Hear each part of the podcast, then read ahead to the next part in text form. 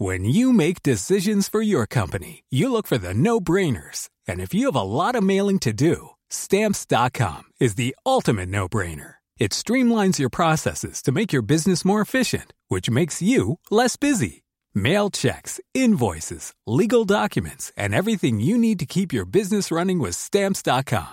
Seamlessly connect with every major marketplace and shopping cart. Schedule package pickups and see your cheapest and fastest shipping options from different carriers. With rates up to 89% off USPS and UPS rates. And with the Stamps.com mobile app, you can take care of mailing and shipping wherever you are. Make the same no-brainer decision as over 1 million other businesses with Stamps.com. Sign up with Code PROGRAM for a four-week trial, plus free postage and a free digital scale. No long-term commitments or contracts. That's Stamps.com.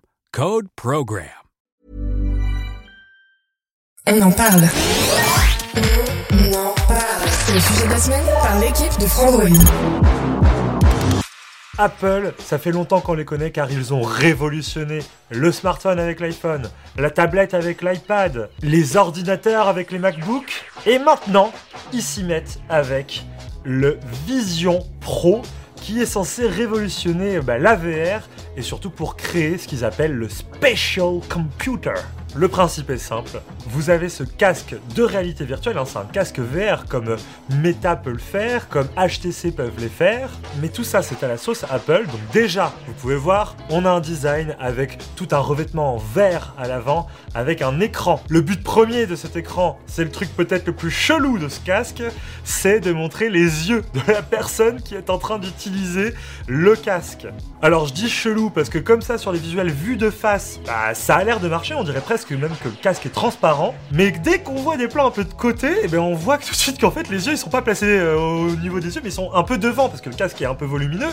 Et donc j'ai bien peur que ça fasse un effet. Vous vous souvenez quand les gens mettaient des masques euh, par-dessus leur bouche et qu'il y avait une bouche imprimée? Ça faisait bizarre, non? Ben j'ai peur que ça fasse un peu ça. Alors attention, hein, le casque n'est absolument pas transparent. Pour afficher vos yeux, le casque vous devrez dans un premier temps le retourner vers vous et avec les caméras, il va vous analyser et ainsi il va vous retranscrire votre regard en 3D puisque à l'intérieur du casque, on a des petits capteurs qui analysent la position de votre regard. Donc c'est tout ça, c'est une génération 3D de vos yeux. En plus, il connaît bien hein, vos parce que Apple vient d'inventer Optic ID qui se base tout simplement sur une reconnaissance d'iris et donc là, bah forcément, ils, ils connaîtront bien vos yeux. Hein. Ils sont capables de, vous reconnaître à l'iris. C'est vraiment dans la continuité de Touch ID, de Face ID, et là, ça va servir à déverrouiller votre casque avec bah, juste votre regard. Vous le mettez, il s'allume, c'est vous, c'est bon. La question qu'on se pose encore, c'est est-ce que il saura reconnaître différents profils pour euh, intégrer une famille entière autour de ce casque?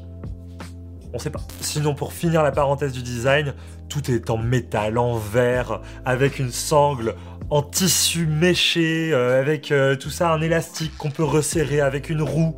Bref, tout ça est très bien conçu et ça se voit. Le seul petit truc que je me pose comme question, c'est l'autonomie. Alors de ce qu'on a compris dans la conférence, on aura une autonomie de 2 heures, ce qui est quand même plutôt court, puisqu'ils nous disent qu'on peut regarder des films avec ce casque, mais il y a plus d'un film qui dépasse 2 heures. Euh, je pense à Avatar qui nous ont montré dans la démo. Avatar 2, excusez-moi, c'est 3h15. Hein. Le casque n'intègre pas de batterie à l'intérieur, donc déjà ça allège un peu le casque, mais donc il y a un câble qui est très bien caché hein, dans toutes les pubs que Apple nous ont montré, qui vient se glisser derrière votre oreille et qui va tomber, j'ai l'impression, dans votre poche, et qui est relié à une batterie externe qui tient à peu près 2 heures. C'est ce que nous a dit Apple. Évidemment, cette batterie-là, je suppose, on pourrait la relier euh, avec un câble USB-C au secteur, et donc on pourra utiliser le casque branché euh, naturellement aussi longtemps qu'on le souhaite. Mais en déplacement, ce sera 2 heures.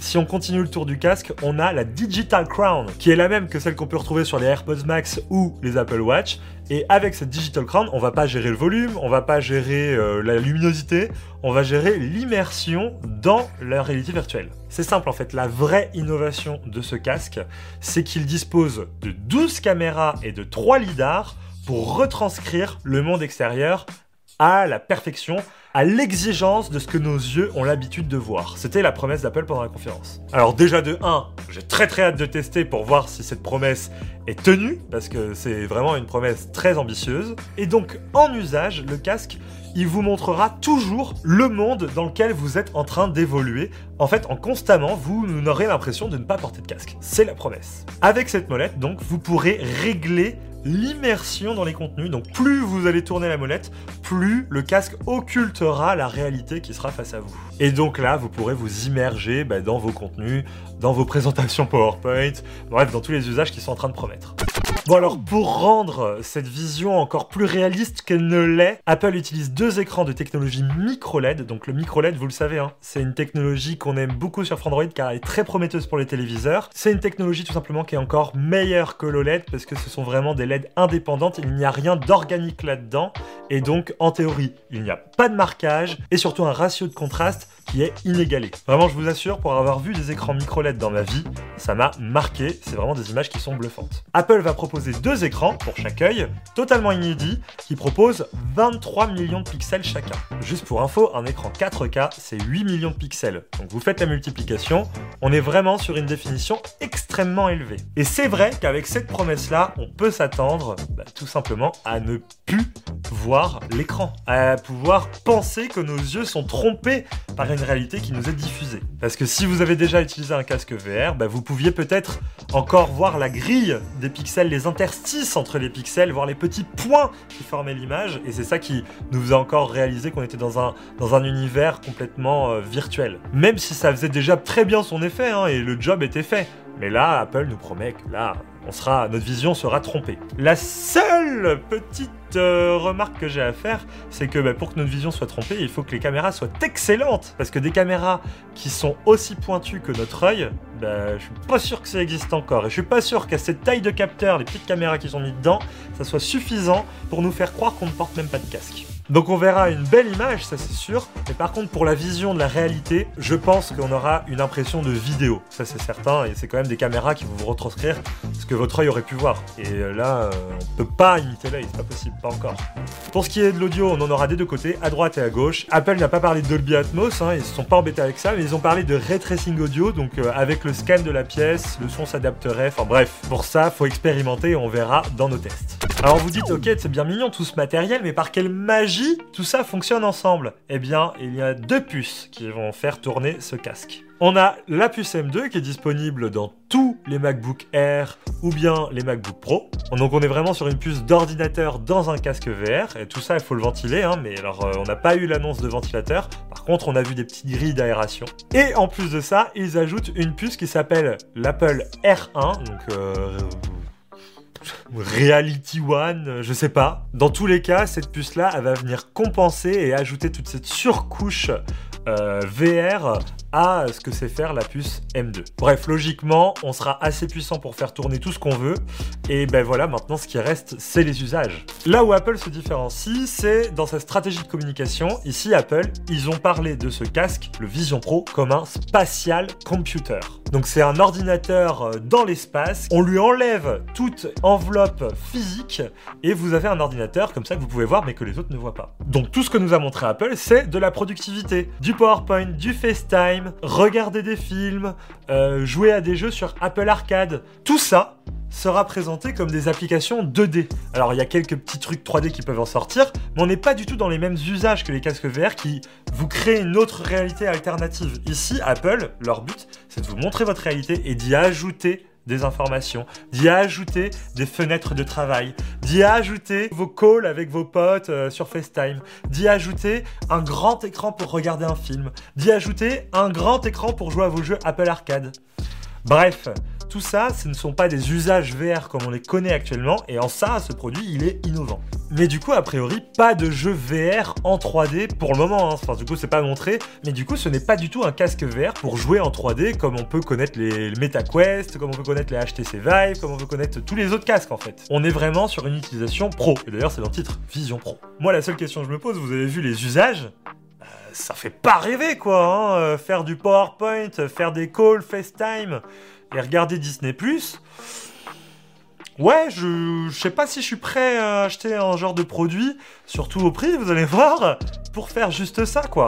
Oui, il y a un côté hyper innovant, oui, il y a un côté hyper futuriste, mais il y a aussi un côté très flippant à la Black Mirror, où le casque reproduit votre regard pour les gens à l'extérieur. On voit même des pères de famille sur des moments hyper intimes avec leurs enfants qui utilisent le casque pour filmer les moments en 3D, avec le regard qui est recréé, enfin je sais pas, c'est trop chelou, quoi. C'est pour montrer qu'en fait, Apple veut qu'on utilise ce casque au quotidien et qu'on ne l'enlève plus en fait. Ils veulent le montrer comme quelque chose de pas contraignant, alors que t'as un sacré fucking fil qui est dans ta poche pour pouvoir utiliser la batterie, quoi. Bref, deux heures d'autonomie, hein, je rappelle. bref, tout ça, ça a un prix. Et pas n'importe quel prix, on est sur du 3500 dollars. Attention, parce que c'est sans taxe, donc si le produit arrive un jour en France, il y aura la taxe qui s'ajoute, il y aura les livraisons, machin, tout ça. Bref, on peut tabler sur du 4000, voire du 4300 euros. Mais c'est pas prêt d'arriver parce que ce produit ne sortira qu'aux États-Unis début 2024. On n'est pas du tout sur une sortie internationale. Dans un premier temps, il est tout à fait possible que ce produit-là sorte un an après, six mois après, dans le reste du monde. Mais pendant usage restreint, pays restreint, on reste sur un produit qui a été conçu aux États-Unis et qui va être fait pour les utilisateurs américains. Alors je vous fais une petite parenthèse analyse. Moi personnellement, je sais pas trop où Apple va avec ce produit-là. Puisqu'à la fois, il nous montre du contenu entertainment avec euh, des films, euh, de matchs de NBA, euh, des trucs comme ça.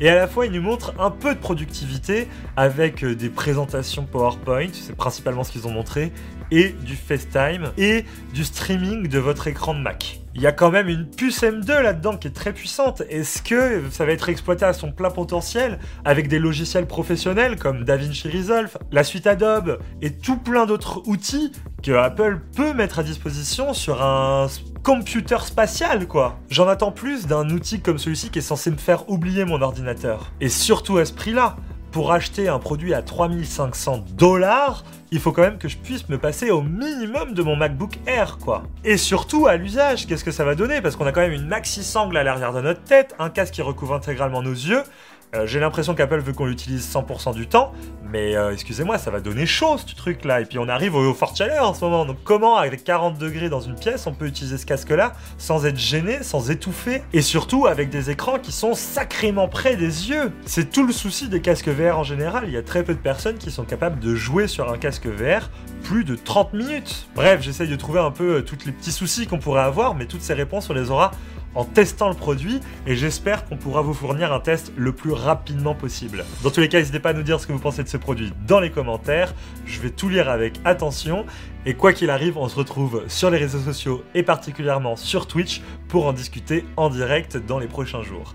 A bientôt tout le monde, vive la réalité virtuelle et vive Apple parce que là c'était quand même sympa comme produit. Ciao